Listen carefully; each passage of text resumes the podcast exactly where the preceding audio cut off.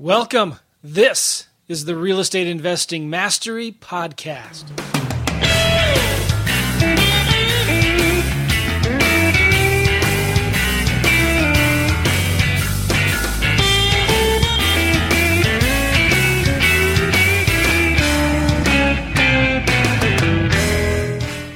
Hey, everybody, this is Joe McCall, and this is the Real Estate Investing Mastery Podcast. I'm glad you're here. I'm recording this from Prague. A lot of you know that I'm here, and I've been talking about it a lot in previous episodes, but we are here in Prague in the Czech Republic for three months with my family, my wife, our four kids, and we did leave our dog at home in St. Louis. we left her with a friend. We did not bring our dog with us on this trip.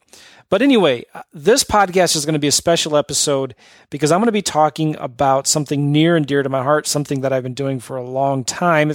The strategy that helped me quit my job back in 2009 and something that I've helped a lot of people do. I've done hundreds of these deals before. It's about it's going to be about lease options. It's going to be about specifically wholesaling lease options. And I've been thinking a lot about this lately because the last couple years I've been focusing a lot on just traditional wholesaling because there's so much money coming back into the market. I'm still doing a lot of traditional wholesaling deals. It's most of what I'm doing now. But I'm starting to look more seriously at doing more lease option deals and again start focusing on that for several reasons. And I'm going to be talking about that in this episode. But I see now with the market coming back, prices starting to come up again. And I'm starting to see a lot of opportunity and I really, really love lease options. So I'm, in a sense, I'm kind of coming back to my first love, as it were, with lease options. And I'm going to be talking about why lease options. I'm going to be talking about giving you actually very specific steps to doing lease option deals, lease option flips. I'm going to be talking about licensing issues. I'm going to be talking about a survey that I'm doing now because I want to get your feedback on this and I want to see if this is something that you're interested in, if you think this is a good time in the market to get back into lease options. And I, am going to be doing a webinar real soon here. Part of the reason why I've created this podcast is because of this survey that I'm doing and the webinar that I have coming up because I'm updating my course. It's been a couple years since I last updated my wholesaling lease options course.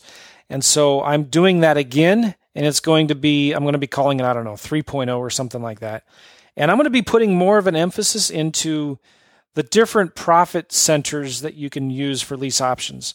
So instead of making it just specifically on wholesaling lease options, that's going to be a major emphasis in it. But it's going to be how to get cash now, how to get cash flow, and how to get cash later using lease options. I love lease options. They allow you to control property without owning it. It's a very, very powerful, simple strategy, very little risk involved, and it's my favorite strategy of all of them. It's got helped, again, it's what helped me get started in this business so long ago. So, I do have a, a, survey I'm going to be giving you a link to at the end of this podcast. I have a webinar coming up if you're interested. Even if you're listening to this six months later down the road, a year or two down the road, uh, you can probably still watch a replay of the webinar and still take the survey. I'd love to get your responses on that. Uh, so, I already talked about. I'm looking at my mind map right now. I, I did update my. I'm updating my course. I'm actually, by the way, through the next six to seven or eight weeks that I'm going to be here. I'm actually going to be doing a deal a, a lease option deal in St. Louis, where I where my main home is, and I'm going to be demonstrating that to the, the the the, group coaching students that I'm going to be working with, actually demonstrating me doing a deal live in real time, as it were, in St. Louis from Prague here in the Czech Republic. All right, so uh, I'm excited about that. Now, why lease options? Let's talk about this for a little bit. I love lease options and specifically wholesaling lease options because they're fast and easy to do. It's a great strategy for beginners. Even if you're an experienced investor, it's a great tool to have in your tool belt because there's so many deals. If you do a lot of marketing, there's so many deals out there that just don't have much equity in them, or maybe not enough equity. Or if they do have equity, they are not interested in sharing any of it with you. It's a great strategy for if you wanted to focus on nice homes in nice areas because there's you know there's a lot of risk sometimes in dealing with uh, homes that are in rough areas for various reasons but a lot of times to do anything with those kinds of deals you have to get them at 50, 60 cents on the dollar. And it takes a special kind of landlord who's willing to invest in properties in those areas. And so, one of the reasons, I mean, when I was starting to do this, I was doing a lot of marketing. I was doing some traditional wholesaling deals, but I was getting real frustrated because I was throwing away so many leads that didn't have any equity. And I was, wasn't able to go see the house and talk to the sellers because I had a full time job. And I found that, you know, to get those bottom of the barrel motivated sellers that are willing to give away their property, it takes a lot of work. You know, you got to build rapport with them. You got to go and look at the house and inspect it and you can make great money doing that. Don't get me wrong, we're still doing that today. But I wanted something that was easier. And I feel like in lease options, it was easier. It, it can be easier many times to negotiate these deals on the phone without seeing the house. And because you're only working with nicer houses and nicer neighborhoods, you don't have to have a ton of equity and you're dealing with just a better clientele as it were okay you're dealing with in neighborhoods where people want to live in they want to buy homes in so anytime you get a lease option in a good middle class bread and butter blue collar neighborhood like this with good school districts medium priced homes you know you're going to sell those things like hotcakes. There's a huge demand for them. If you look at all of the homes that sold in your market and rank them from low to high and put them on a bell curve, you can find the median price home, which is at the height of that bell curve. That median area right there is where you want to be because that's where the highest demand is. That's where most of the homes are being bought and sold right now. And so if you can tie up a property on a lease option, that is the perfect place that you want to be in, and you can sell those things really fast. So, consequently, there's very little competition for these deals. Most investors are out there doing a lot of marketing are find, trying to find the properties that have a lot of equity in them. Well, guess what? There's a lot more properties in these areas that don't have equity. And if you looked at all of the sellers out there, it's only a small percentage of them that are highly motivated enough that they're willing to sell their property with a lot of equity and, and share that equity with you. Does that make sense? So the pool is bigger. There are still, even in the market, the prices are coming back. There are still tons and tons of sellers that would like to sell their property but can't. Okay, because either they don't have enough equity, they can't afford to pay the realtors' commissions, um, or if to sell, they maybe do have equity, but they're not willing to give all of it up. Okay, and then at the other side of the coin, there's a ton of tenant buyers or buyers out there right now that would like to buy a house but can't because they're still a couple years away, three years away from a foreclosure. They maybe lost a job.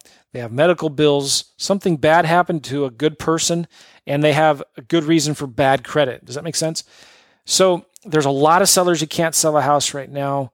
They want to but can't. There's a lot of buyers who want to buy a house right now but can't. I don't know the numbers, but it's in the tens of millions across the United States. And so these deals, in a lot of ways, are easier to find, they're easier to negotiate, and there's a lot less risk involved for you, the investor. So they're fast. They're easy deals once you if you if you're focusing on the right neighborhoods. These are fast to sell, very very easy to sell. It's a great strategy for beginners. There's very little risk involved because you just have these properties. You tied them up on options. All right, an option allows you to control a property without owning it. And if the deal goes bad, or if the deal is something you just can't uh, find a buyer for, it's just an option.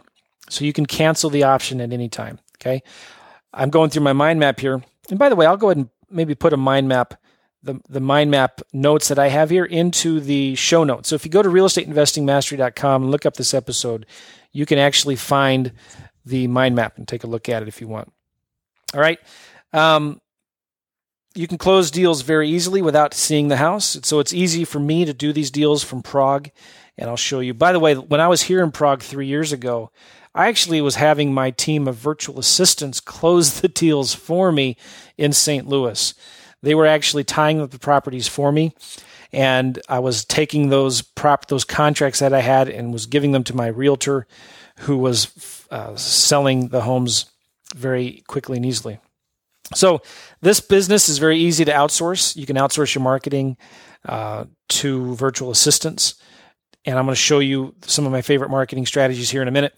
And you can also outsource the selling of the property, the advertising of the properties to other people. And I recommend you outsource that to realtors. All right. Now, this is a great retirement strategy. And this is something that I'm going to be focusing more on in my revised, updated course and in my group coaching program that I'm going to be doing. I'm going to be talking about cash now, cash flow, and cash later because it's time to start thinking about retirement. And this is how I got into the business, started thinking about retirement, but I was not, I was going about it all wrong. I was buying a lot of properties and counting on appreciation. And I got burnt. A lot of people listening to this know what I'm talking about. You got burnt as well. The fundamentals weren't there. So it's really, really important that you focus on the fundamentals. So you buy it right. You make your profit when you buy, not when you sell. So it's important to start looking at deals better, more conservatively. So when you're making offers to buy a house and you want to stay in the middle, maybe you don't want to use your own credit. Maybe you don't have good enough credit right now, right? But you want to control property. You want to still get the benefits and the advantages of buying property, but you don't need to go out and get a mortgage for it. And this is different than subject twos as well because we're not taking over the mortgages. Okay. So, in my opinion, I think lease options are a lot better than subject twos or contract for deeds because there's less risk involved. Okay. I was also making the mistake six, seven years ago when I started doing lease options or, and, and when I was doing subject twos, I was borrowing private money on these properties. And guess what? Lease options, you can't borrow private money, which is a good thing. okay.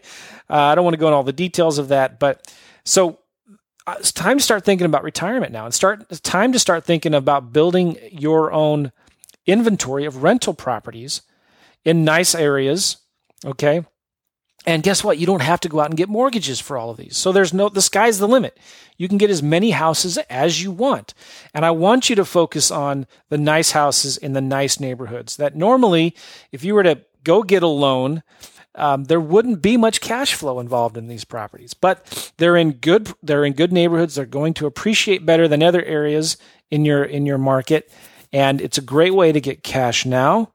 You get cash now. I'll talk about this in a minute. You get cash now, you get cash flow, and you get cash later. All right.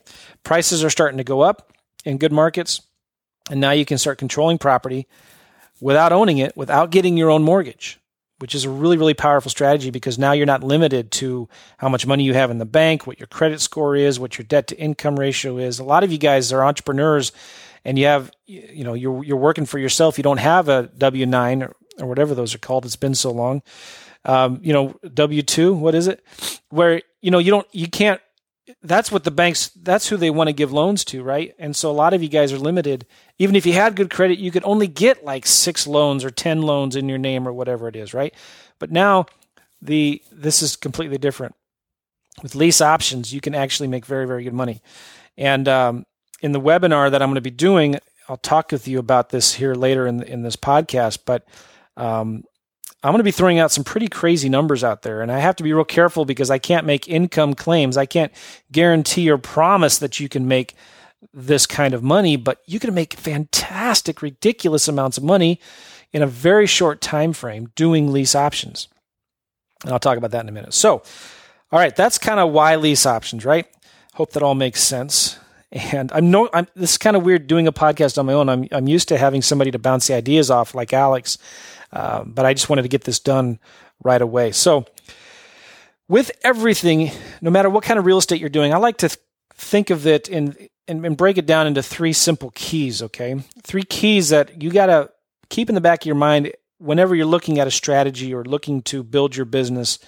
You want to make sure things are simple, that it's systemized, and that, that you can scale it.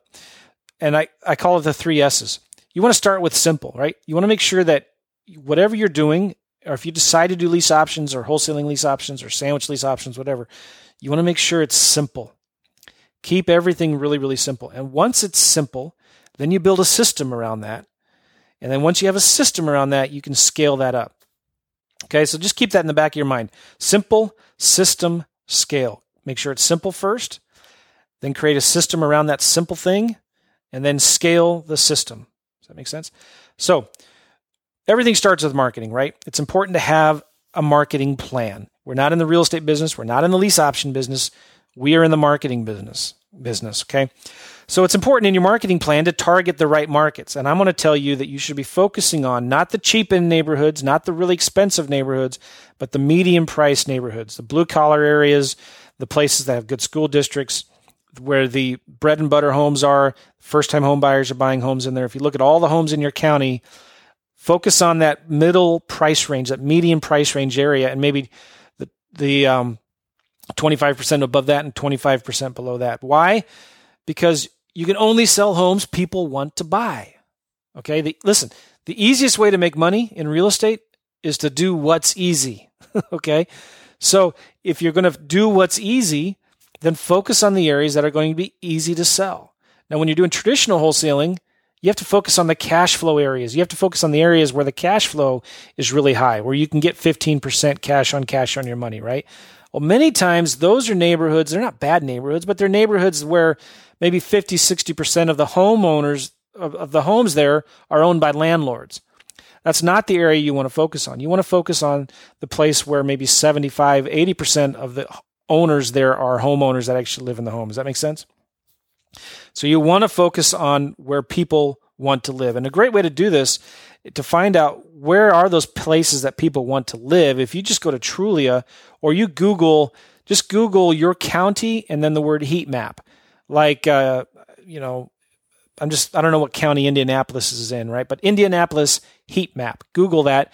It'll take you to a Trulia link. And in there, you'll see a heat map.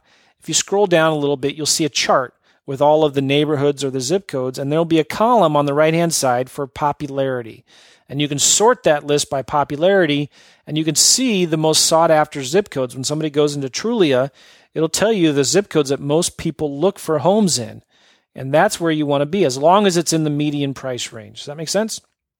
So it all starts with marketing. Now, it starts with marketing for sellers. And what are my favorite sources to find sellers? Well, it uh, starts with Craigslist. I like going after expired listings. I like to find rentals on Zillow. And also, I like to get deals from other wholesalers and rehabbers. So let me kind of break this down um, in some little more detail. With Craigslist, I like my VAs to go in every day and find 10 to 20 or 30 different phone numbers or different ads for properties that are you know, what I have them do is I have them, like in St. Louis, go look for rentals that are over a thousand dollars a month in rent. And I tell them to exclude the apartments, but look for the nicer properties that are over a thousand dollars a month in rent. I know in in LA that's that's still going to be a shack, right? but um, that's going to eliminate you know fifty percent of the properties that are under a thousand dollars that are probably in those not so nice neighborhoods. And so over a thousand a month, three plus bedrooms.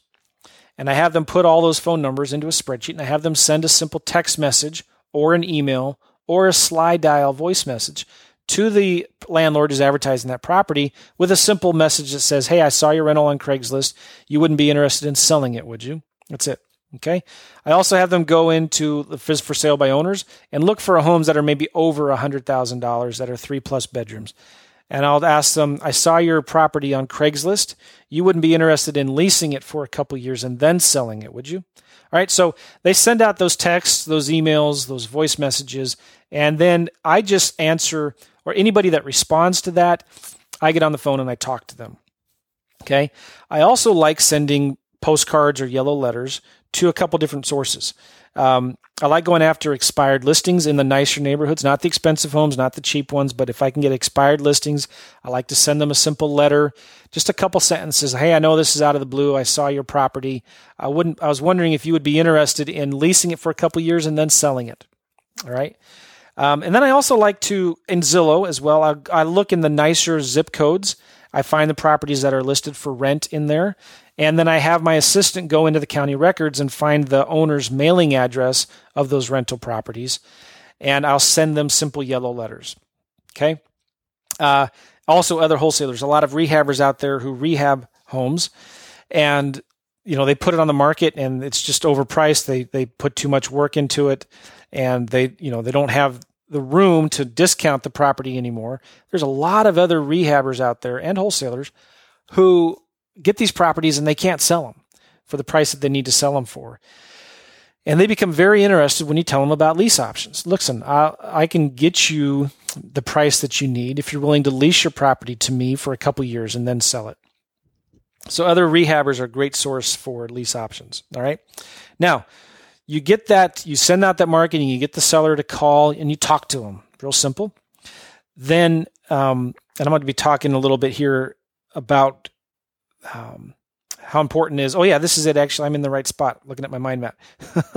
so obviously, there's like four keys to doing this, right? You you do the marketing, you talk to sellers. You got to talk to sellers, and then third, you got to make offers and make lots of offers, and four, follow up. So marketing, talk to sellers, um, make offers, and follow up. This business really boils down to those four things. I mean, if nothing else, don't complicate it. Don't complicate it any more than it needs to be. That's is, that is it. And and if you're not talking, I tell people all the time, you got to have a minimum goal to talk to at least five sellers a day. If you can talk to five sellers a day, and by the way, you should be making an offer to every seller who you talk to, right? So you're making five offers a day. Don't go to bed until you talk to five sellers. Well, maybe I should be careful about that. Like, okay, um, you know, move to Europe so that you can not go to bed because of the time zone changes before you talk to five sellers or something. But talk to five sellers a day. Can you imagine if you make five offers a day? That's 150 offers a month. Do you think you could do a couple deals a month by making 150 offers?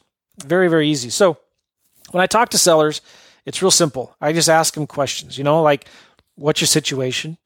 What would you like to see happen? Okay, if I can make that happen for you, how quickly do you need to sell your house? Just talk to them, have a conversation. You know, I like to ask something like, "Do you mind if I ask you a few questions about your property to see if it would even be something I'd be interested in?" I want them to sell me on their house, right? I'm the buyer. I'm the one making the offer to buy their house. I'm not selling them on a program. I'm just going to be making an offer to buy their house. Now, lease option may not be a good fit for them. That's fine. But I want them to tell me about their house. I'm looking for, I like to say, you know, I'm looking for a nicer house in a nice area that I can maybe lease for a couple years and then buy. That wouldn't work for you, would it? Do you mind if I ask you a few questions about your property to see if it would be a good fit for me?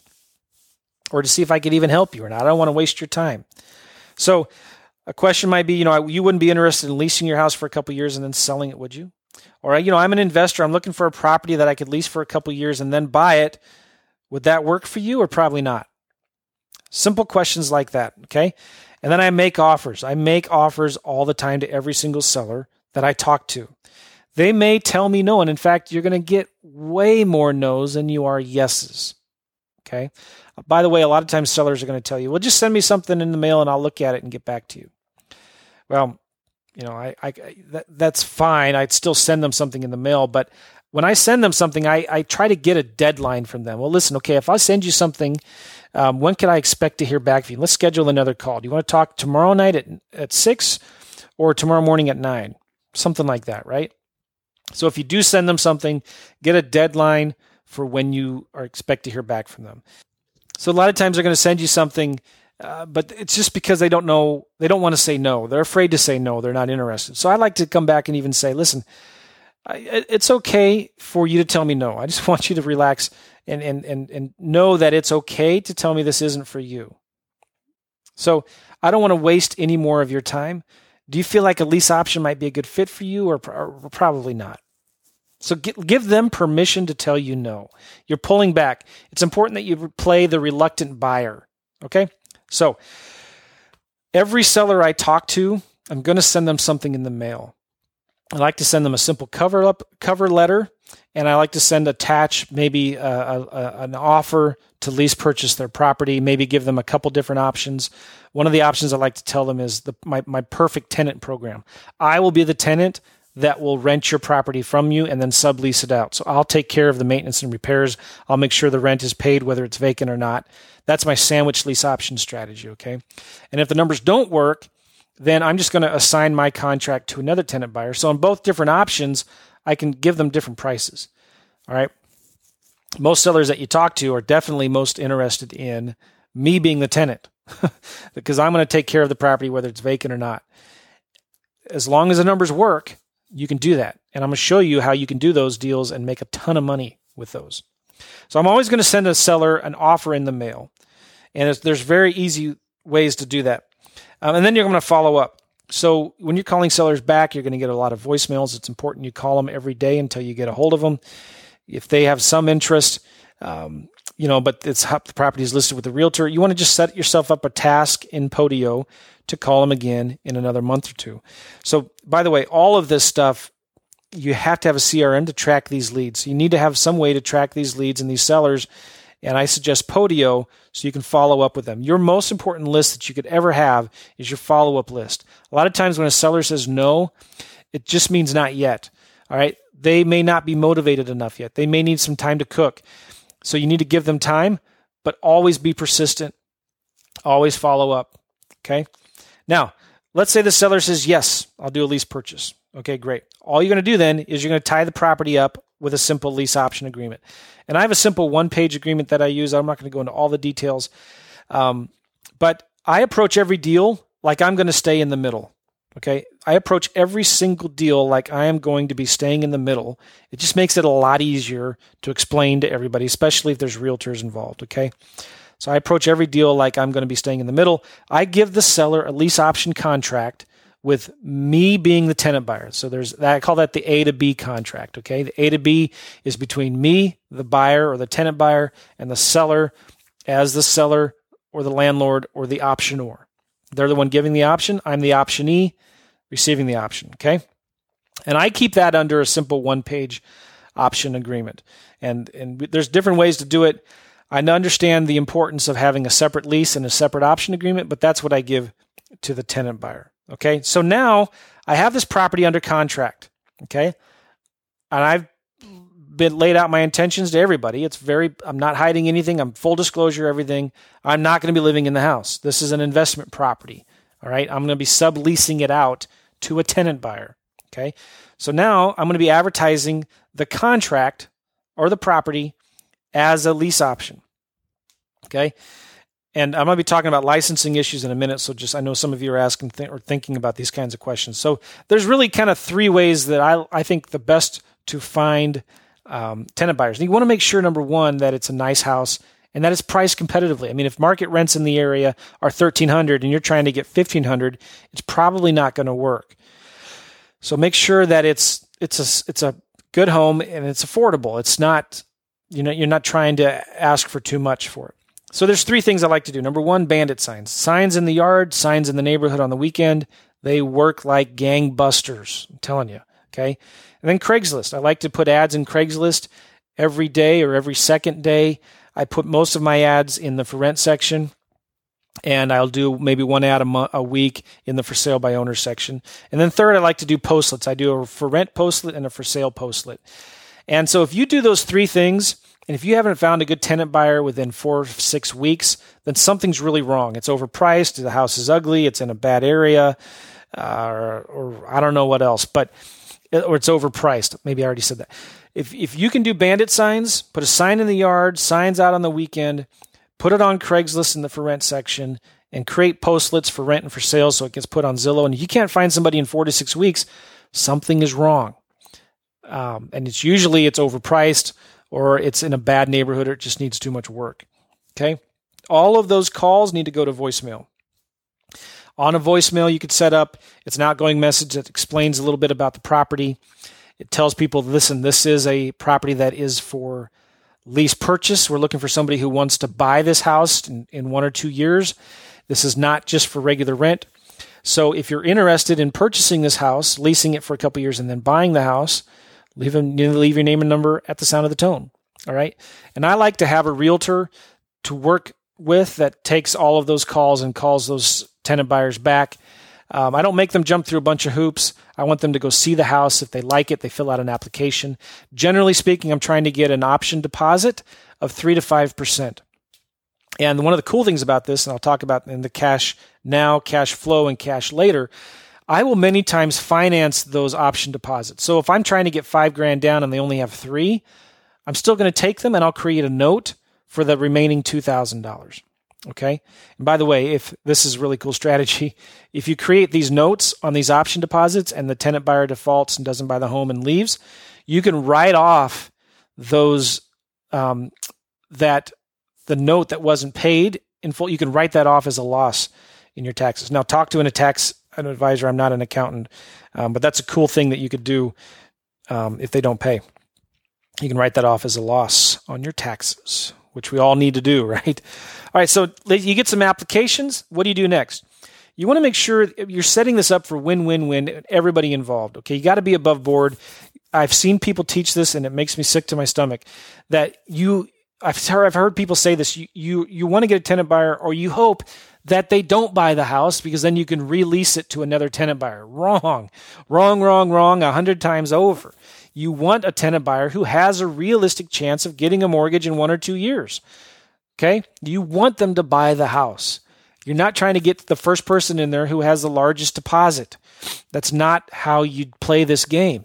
You want to get a tenant buyer in there who has a realistic chance of getting a mortgage in one or two years. If you see if it's a $150,000 house and they have a $100,000 uh, judgment for unpaid child support um, or the tax lien of a $100,000, whatever, and you know there's no chance that they could ever pay that off in the next couple years, but they maybe have 20 grand to put down on the house, don't give them the home. Okay? Just don't. They don't have a realistic chance of getting a mortgage. So you want to make sure that they have good employment, a good job history. You want to make sure they have good rental history. And you want a mortgage broker working with you on your team that can look at their credit and tell you, yes, they can get a mortgage if they do this and this in the next one or two years. Okay. And that mortgage broker can hopefully help you work with that tenant buyer over the next one or two years into in a good credit repair program. All right. Now, some of these deals you're going to be doing them as a sandwich lease option, or some of them are going to be a wholesaling lease option. And the difference is a sandwich lease option, you're staying in the middle, and a wholesaling lease option deal, you're just assigning your contract. So let's say there's no equity, and I'll give an example deal here in a minute. Um, you're just going to be assigning your interest in that contract to the tenant buyer, and you're going to be out of the deal. If there is equity, you can stay in the middle. And you got to make sure that my general rule of thumb, it needs about 15% equity in the deal. And I need to have at least two to three hundred dollars a month in cash flow in the deal. And a lot of times I'll approach the sellers, eh, and if it's a sandwich lease option, I'll say, "Listen, I could get you the same equity you'd get if you sold through a realtor, if you're willing to wait for it." And I walk through the numbers and I show them if you were to sell this property through a realtor, after taking in the discount that you'll probably get on the asking price, the realtor commissions you're going to have to pay, the closing costs, the concessions you're going to have to have, you know, like to fix things from an inspection, you know, waiting on the market for six months before it sells, da da da da da da. You're only going to be making like 15% or 85% of what your original list price is. All right. And I can show them that pretty convincingly. And I can say, listen, I can get you that same price without all the hassle. And I, I can buy it today if you're willing to lease it for a couple years and then sell it. Does that make sense? So I can get you the same equity if you sold through a realtor, if you work through me and I can stop the bleeding right now. Um, so that's kind of like a sandwich lease option. Now you want to make sure that you have an attorney or an escrow company help help you set this stuff up. Um, it's really important that you have a third party pay the mortgage, whether you're staying in the middle or you're signing your interest out. You want a third party escrow company to be collecting the rent from the tenant buyer and paying the seller's mortgage. Even if you're staying in the middle, you should be doing that because you want to avoid the situation of getting a tenant buyer in the house. Um, six, eight months later, the tenant buyer gets a notice hey, uh, this house is being foreclosed on because guess what? The seller's been collecting the rent and not paying the mortgage. So you want to make sure that the mortgage is being collected and being paid every single month. Now, let's walk through an example deal. This will be an example deal for a sandwich lease option. Let's say the ARV or the after repair value of a house is 150 grand. So it's right there in the median price range. The seller owes about 130. Okay. Now, I can't make a cash offer to buy their house because there's not enough equity in there. But there's enough equity I might be interested in doing a sandwich lease option, holding this property for maybe three to five years or more, and uh, keeping this property in my portfolio. Okay. The payments are about $1,000 a month, and that's what I'm going to offer to pay the seller in rent. All right. Which really, the escrow company, again, is collecting that money from me and paying the mortgage. Okay. Company. So the payments are about a thousand a month. That includes taxes and insurance. And I'm renting it out. The market rents are thirteen hundred, so I'm going to be advertising that as a lease option for thirteen hundred a month in rent. So there's about twenty grand in equity automatically right when I buy it. And there's about $300 a month in cash flow from the difference between the PITI and the rent. Now, when you're doing deals, whether you're buying properties and holding them, with a mortgage or you're buying properties with a sandwich lease option, it's always, always, always important that you save all that cash flow in the bank to cover expenses, to cover vacancies, to cover maybe some repairs down the road or something that you need to do to take care of the property. So always, always save that any cash flow you're getting in the bank. Believe me, I got into big trouble six, seven years ago when I was buying a bunch of homes. I thought I could spend that cash flow money. Well, when the market crashed, all of a sudden half of my homes were vacant. Oh, it was a disaster. I don't want to go into that. All right, so on a sandwich lease option, I'm going to be the tenant buyer. All right, it's I have a contract A to B, me and the seller. I'm going to find a tenant buyer, a B to C. And so I'm going to mark the price up a little bit to the tenant buyer. I have it under contract to buy it for 130 within 5 years, and then I turn around and I sell it to a tenant buyer for maybe 155 within the next 1 or 2 years. Okay? So, where does the cash flow, cash now, and cash later come in? Well, cash now, my profit center comes in where I'm getting some cash now up front from the tenant buyer when they're placed in the property. Okay. I'm getting cash flow by the spread between what the payments are to the to the seller and what the rents are from the tenant buyer. Okay. And sometimes I'm also getting some cash flow from the notes that I create from the option deposits. So maybe they only have three grand now. I'll create a note for $100, $200 a month for the difference of the option deposit that I need from them. So that's another source of great cash flow. Okay. And then cash later is the spread between the A to B price and the B to C price. So sometimes um, the tenant buyer may not buy the house. They have a job relocation. They have to move. Or let's just say I evict them because they, they're late on their rent. Well, that's fine. I can keep the option deposit. And guess what? Maybe it's a year or two down the road. The price goes up a little bit. Okay. So the longer you hold these deals, the more money you actually make, obviously, right? So just keep that in mind. Think about those three things cash now, cash flow, cash later. And if you do enough of these deals, you'll be surprised. You look at the numbers, and I'm going to talk about this on the webinar. Um, if you just buy like one sandwich lease option deal, you get one sandwich lease option deal a month and one wholesaling lease option deal a month. So you're just doing two deals a month. Excuse me. Um, you can you can get pretty quickly up to five or six thousand dollars a month in cash flow. All right, pretty quickly, and you can get to a million dollars in uh, cash flow and equity within a few years. Okay, now I'm not making any guarantees or promises. I can tell you this right up front. This isn't a get rich quick business. You've got to work. You got to do a lot of marketing. You got to treat this like a business, not like a hobby. And guess what? Most people will not do it. Most people will not make five grand a month doing lease options. Most people will not make a million dollars in four or five years doing lease options. Okay. Most people will not. So let me be very clear. Even if there were no requirements by the FCC to make those kinds of disclaimers, I'm just here to tell you that's the God's honest truth. Most people listening to this try to do, make money in real estate and do not. The percentages are very, very small. So you need to decide if you're going to be doing it or not. Okay, makes sense?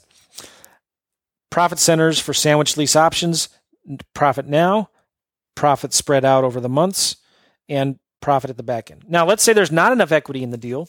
Let's say it's you want to do it as a wholesaling lease option. You're just going to flip it. So the, the house is worth about $150,000, but the seller owes 145,000. So it's not a deal I want to stay in the middle in.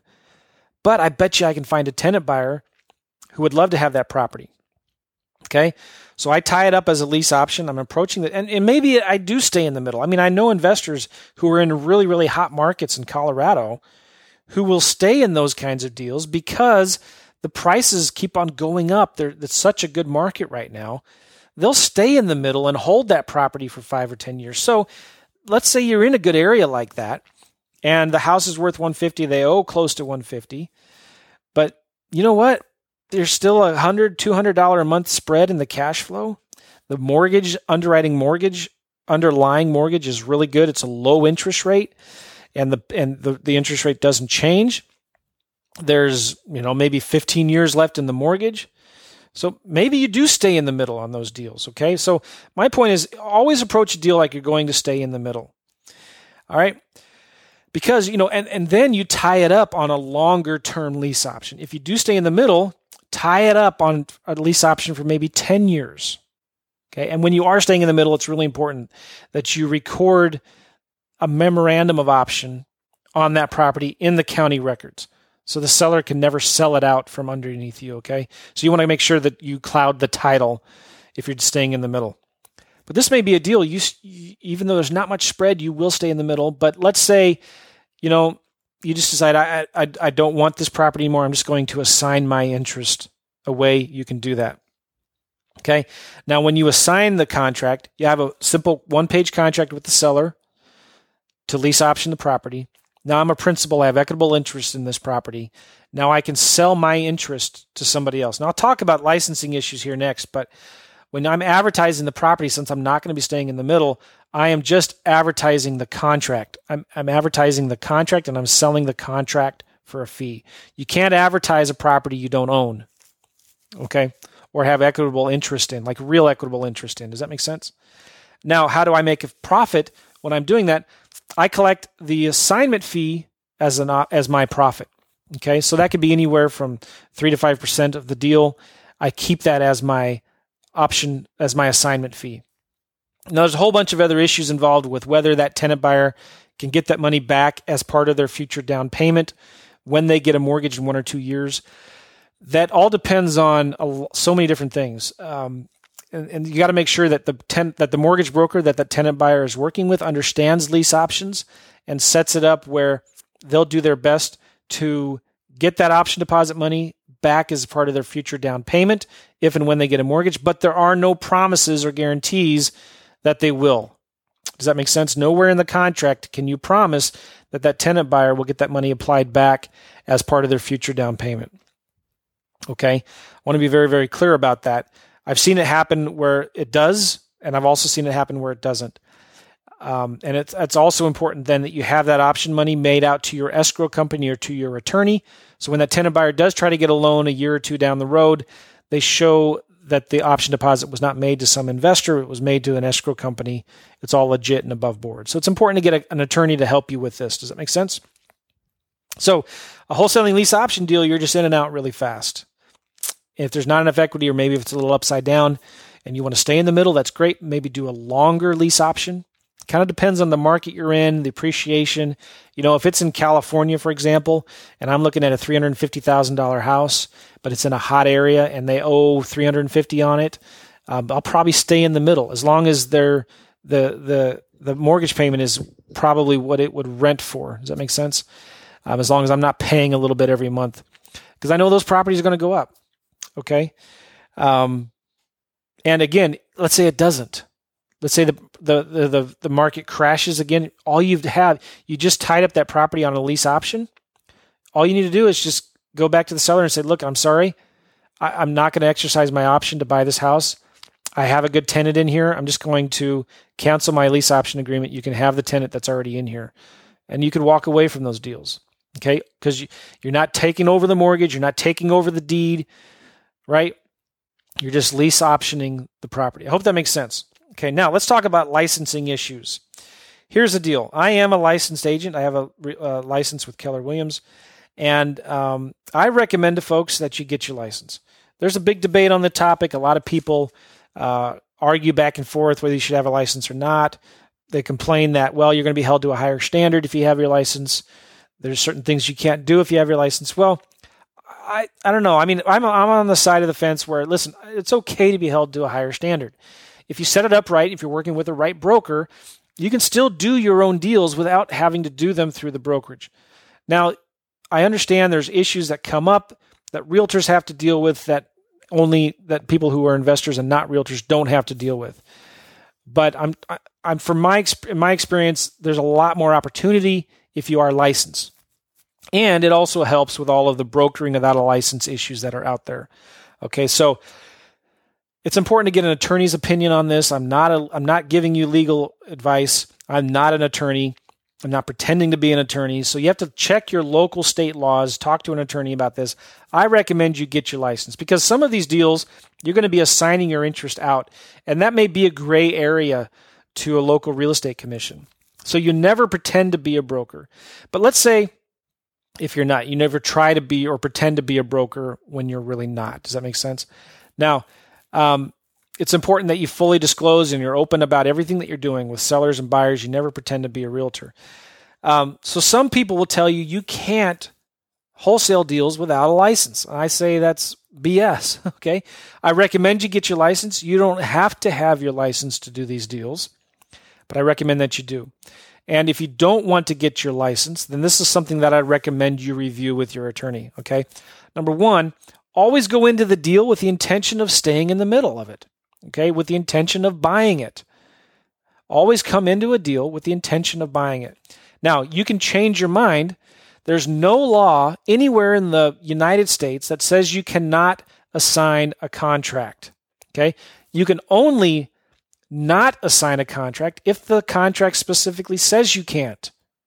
Okay.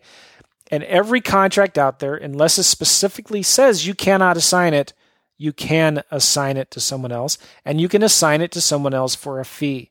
So always go into a deal with the intention of staying in the middle of it. All right. Number two, I would recommend if you're not an agent, even if you are, you hire a realtor to market your property for you. Okay. That's one of the first things you should outsource anyway. Why not outsource it to a realtor? So don't you don't want to be taking the calls because you're going to be getting a lot of them because you're having nice houses, you're advertising them properly, and the terms are good. All right. So you're going to be getting a lot of calls. So just hire a realtor for 500 to a thousand bucks you can get them to do all of that work for you. Advertise it, take the calls, show the properties, take the applications, handle the paperwork, everything like that. In my system, I have a checklist. Just give the realtor that checklist and say, take care of this for me, okay? And um, you're going to pay for that one way or another. You might as well pay somebody else to do it who can devote more time to it. Now, if you decide that you are going to assign the contract, if you go after you got the property under contract and you realize, you know, I don't want to stay in the middle of this thing, then you can assign the contract. But it's important that you advertise the contract, not the property. Let me explain, repeat that again. You're advertising the contract, not the property. So in your Craigslist ads, you're saying, I have a, a, a contract for a lease purchase on a three bedroom house in this area at this address for this price. And you're selling the option to that contract um, to that property for $3000 or $5000 or even for notes you can create a note. Remember we talked about cash flow. All right? Let's say you find a great tenant buyer that um, has a good income and has a good realistic chance of getting a mortgage in one or two years you can assign you can create a note and assign your contract to that tenant buyer for $200 a month for that note. Okay. Uh, so there's a lot of really good creative ways to get great cash flow, even on deals that you don't stay in the middle on. That, do you get that? Does that make sense? I mean, when I talk about this, I get so excited because it's such a powerful strategy. Uh, you could look at it and call it arbitrage. Um, it's it's where you're you're leveraging uh, paper, you're leveraging control of these properties. All right, so advertise the contract, not the property. And again, talk to a local attorney, and I would suggest even you have an attorney do this, do your paperwork for you. Okay, uh, go to your local REIA group, find a real estate and friendly, a creative real estate friendly attorney, and tell them, listen, I want to do lease options. All right, tell them what you're doing. I say I'm looking for property investment properties that I can build my, in my portfolio, where I can lease from the seller and then sublease it to a tenant buyer. I'm going to stay in the middle.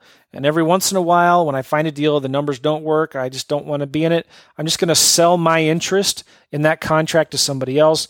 Will you help me and do all the paperwork for me? All right. And then you can give them the contracts that you want them to use and they can review them or they give you their own contracts. But then you just pay him 500 bucks for every deal that you do. All right. Well worth the expense.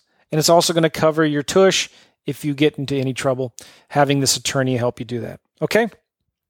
So I know I went through that really, really fast. And I, I, I, there's a whole lot I could spend and talk about this. I love this strategy so much because it it really can work well in the location independent business that I think I, I love, and I think a lot of you guys are interested in figuring out for yourself as well, because these deals, you can outsource almost everything to other folks. You can outsource your marketing to a virtual assistant. Okay. I'd suggest you talk to the sellers first yourself, but eventually you could outsource even talking to sellers. And you can outsource the marketing of the properties as well. You don't have to go see the houses. You don't have to be an expert negotiator. Okay. You just make a ton of offers. Make a ton of offers. You don't have to talk to sellers for an hour on the phone. You don't have to go look at the house and build rapport with them and sit at the kitchen table. Okay. Um, so it's such such a great way to create win-win on these on on on for, for you and the sellers and the tenant buyers. Okay? And it's a great way to build your retirement portfolio because there's a lot of properties out there that you couldn't buy even if you had perfect credit, even if you had great income and you could verify everything and get a bunch of bank loans. They're a pain in the butt to do. So this is a way that you can start building up your portfolio and getting cash now, cash flow, and cash later and within a few years, pretty easily have um, a, a, you know a million dollars in cash and equity following do using these kinds of strategies. Okay, so. Uh, I, have just created a survey. If you go to WLOsurvey.com, WLOsurvey.com, WLO is for wholesaling lease options, survey.com, I, I prepared like seven or eight questions on there. I'd like to get your feedback on this. I'd like to know what you think about this stuff. Am I um, just full of it? Do you think that this is something you'd like to learn more about? I'd like to know. I'd like to know what are the, some of the questions or the, some of the concerns you have about strategies like this because I'm doing a webinar later this week. And if you're listening to this a few weeks later down the road, that's fine. You go to these these links; they'll still be available. And I'm I'm going to be doing these webinars over and over again in the future. Um, but I'm going to be taking the survey and the answers you're giving me in the survey and kind of prepare a webinar that answers your questions and your concerns, um, things that you're most interested in learning about, and why. I'm going to be addressing those in the webinar. Okay, so if you're interested in the webinar, you should also go to WLOwebinar.com, WLOwebinar.com, and you can sign up for the webinar. Now, um, you can go to the show notes if you've can't write these uh, links down, if you go to realestateinvestingmastery.com and download the show notes and get this mind map that I've been looking at here, and um, you can sign up, do the survey, and sign up for the webinar if you want. So, basically, on this webinar, I'm going to be talking about the three secrets to building tremendous value, uh, real estate wealth using lease options without having to see the home with just using your computer while you're traveling around the world from a cafe in Prague, like we're at, and um, with, with, with, without using any of your own money or credit to buy these homes.